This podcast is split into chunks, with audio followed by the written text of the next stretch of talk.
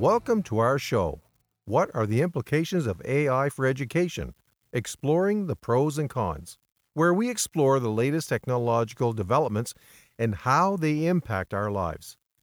I'm your host, JC, and today we're discussing an increasingly relevant topic in education, artificial intelligence, or AI. AI has the potential to revolutionize the way we learn and teach.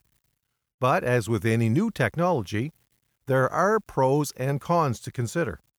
That's why we're going to be exploring the implications of AI for education, how it can be used to enhance the learning experience, and the ethical considerations that come with it. To help us understand the impact of AI on education, I'm joined today by Kara, a leading expert in the field of AI and education. Hi, Kara, and welcome to the show.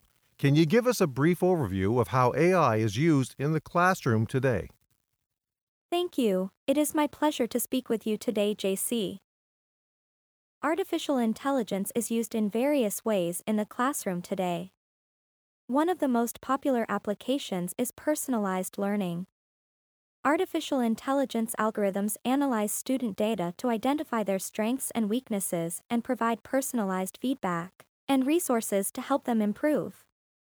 Another popular application is automated grading, where AI systems can grade student work quickly and accurately, freeing up teachers to focus on other tasks.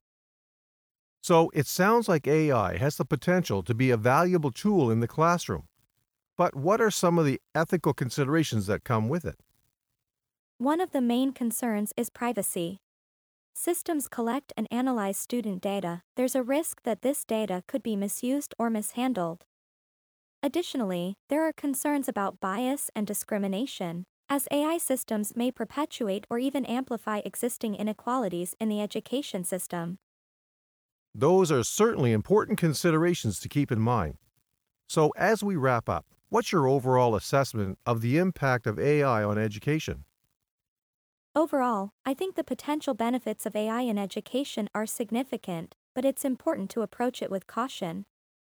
We need to ensure that AI systems are designed and implemented with the best interests of students in mind, and that we are transparent and accountable for how student data is collected and used. One way to monitor and test an AI system is by using human-in-the-loop methods.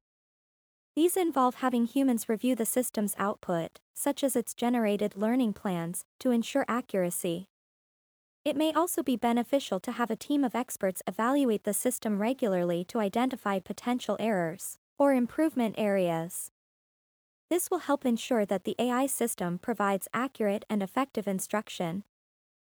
Thank you, Kara, for joining us today and providing valuable insights on the implications of AI for education. You are welcome, JC. Thank you for having me on the show today. I just want to clarify one thing. Kara mentioned a human-in-the-loop method. Now, for those of you who may not have heard of this method, she spoke of the human-in-the-loop method as a system that involves humans in the AI decision-making process.